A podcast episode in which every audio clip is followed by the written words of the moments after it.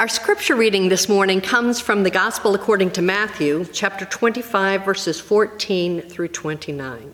Listen now for God's word. Jesus said, For it is if a man going on a journey summoned his slaves and entrusted his property to them. To one he gave five talents, to another two, to another one one, to each according to his ability. Then he went away. The one who had received the five talents went off at once and traded with them and made five more talents. In the same way, the one who had two talents made two more talents. But the one who had received the one talent went off and dug a hole in the ground and hid his master's money.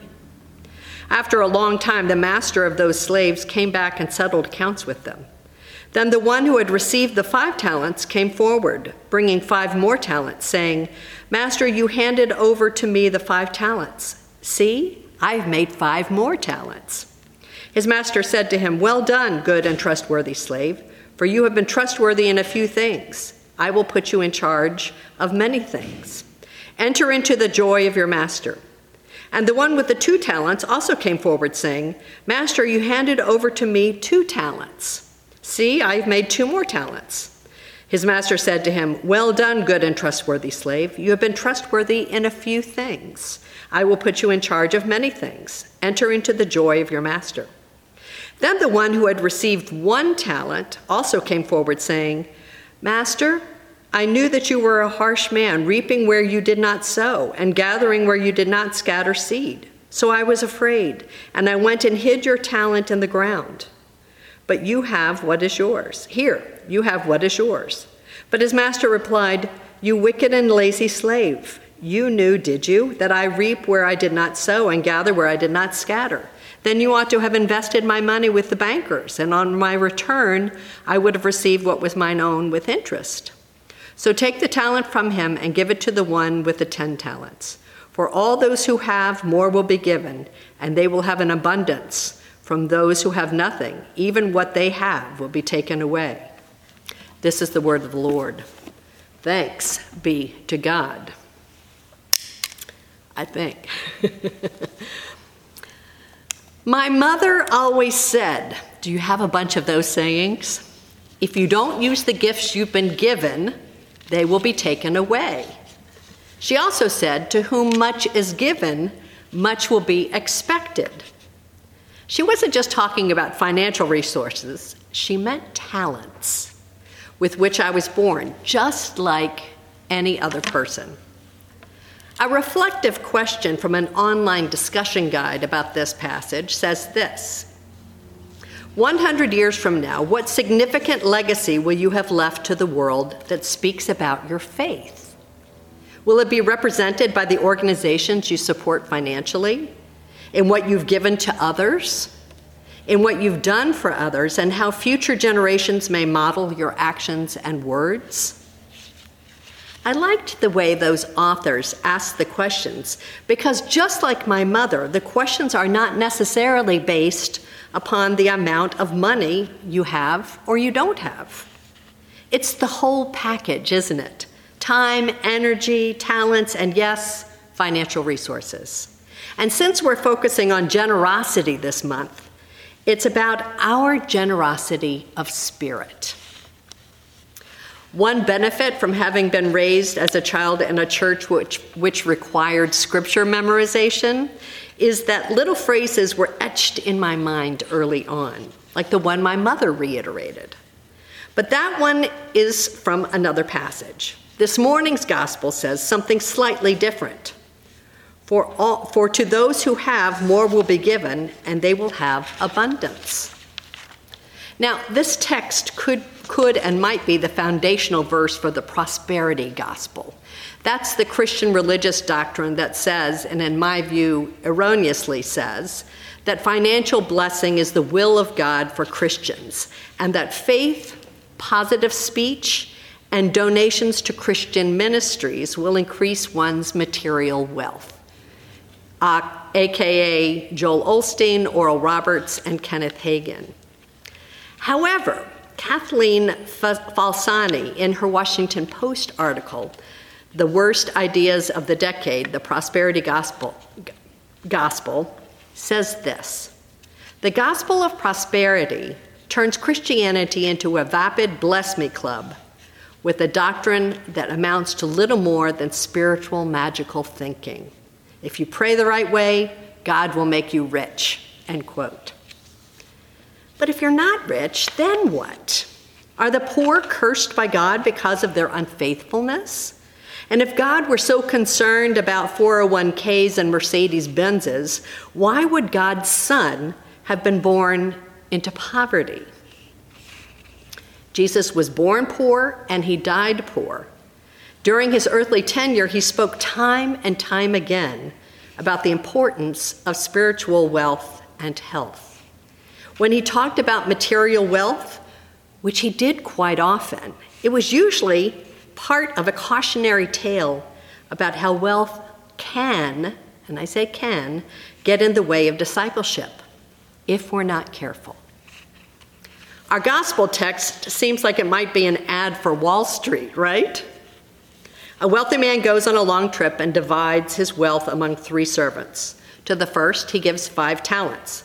Now, researchers say one who possessed five talents which is an, a measurement used in New Testament times, of gold or silver was a multimillionaire by today's standards.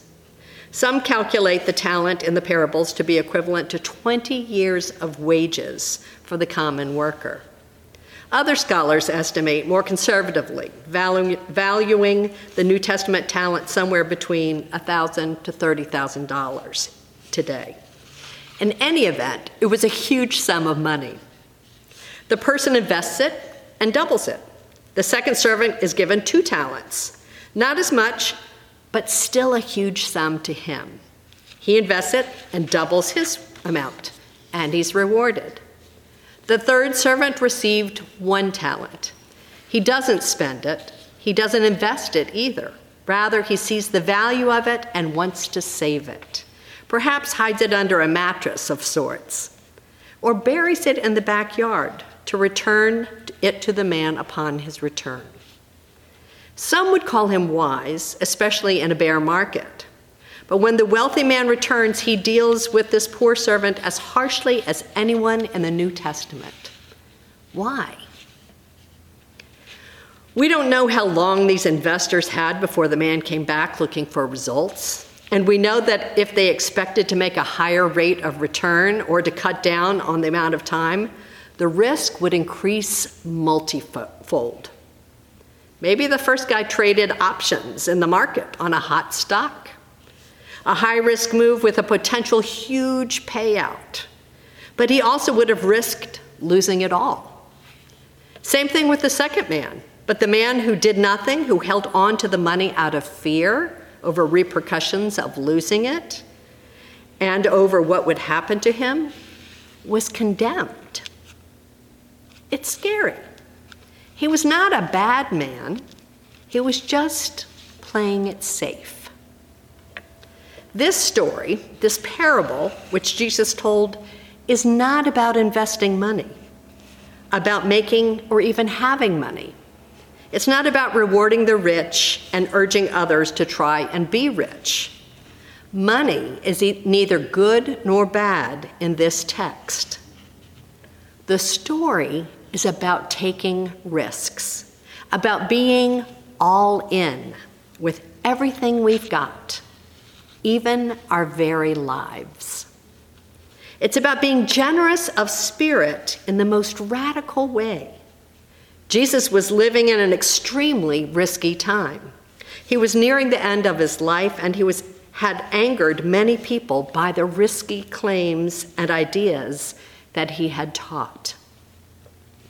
He called people out of their comfort zones on a regular basis to leave places of security and to follow him, to be all in. He did the same. He never asked anyone to follow him to places where he had not gone himself. And Jesus said these things to those who were listening, hoping they would be all in after he left them when he was no longer there to lead them. Here's the twist The greatest risk of all, as one colleague puts it, is not taking risks at all. Think about it.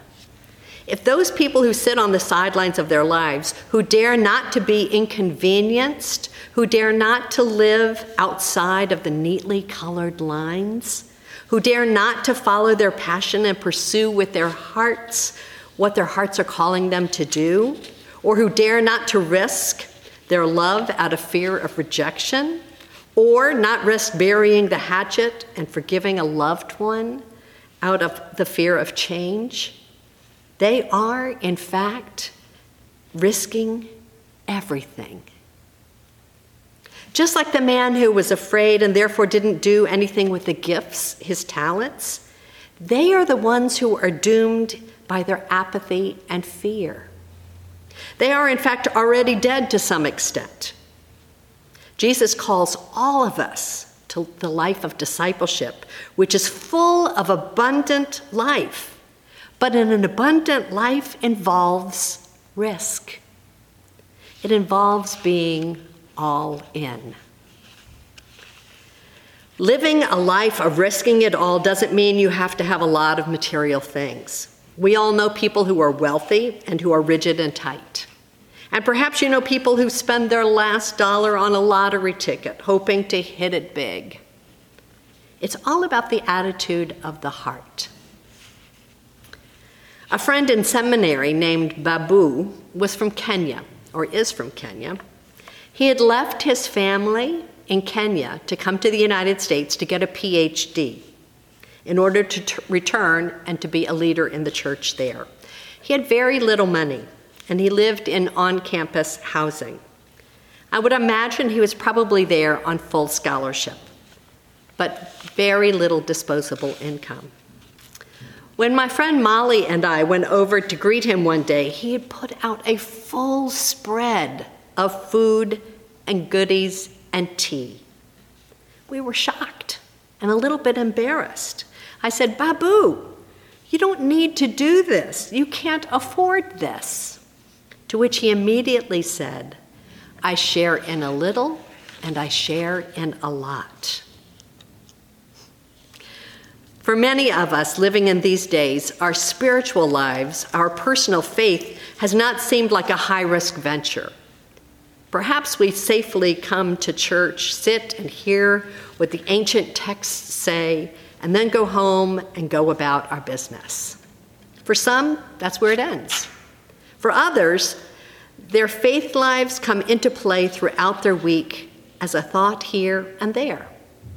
And still others, they use their gifts and talents in every aspect of their lives. They discern God's movement. They know the source of their strength and are watchful to ask for guidance. And their efforts are multiplied. And they're amazed. They look like anyone else sitting here no halos, but they're all in. We've lost perspective at times over what people in other areas in the world go through just to worship in freedom. Dietrich Bonhoeffer said that sin of respectable people is running from responsibility. Bonhoeffer, who was a pacifist, took his own responsibility so seriously that he joined the resistance and helped plan an assassination attempt on Hitler's life.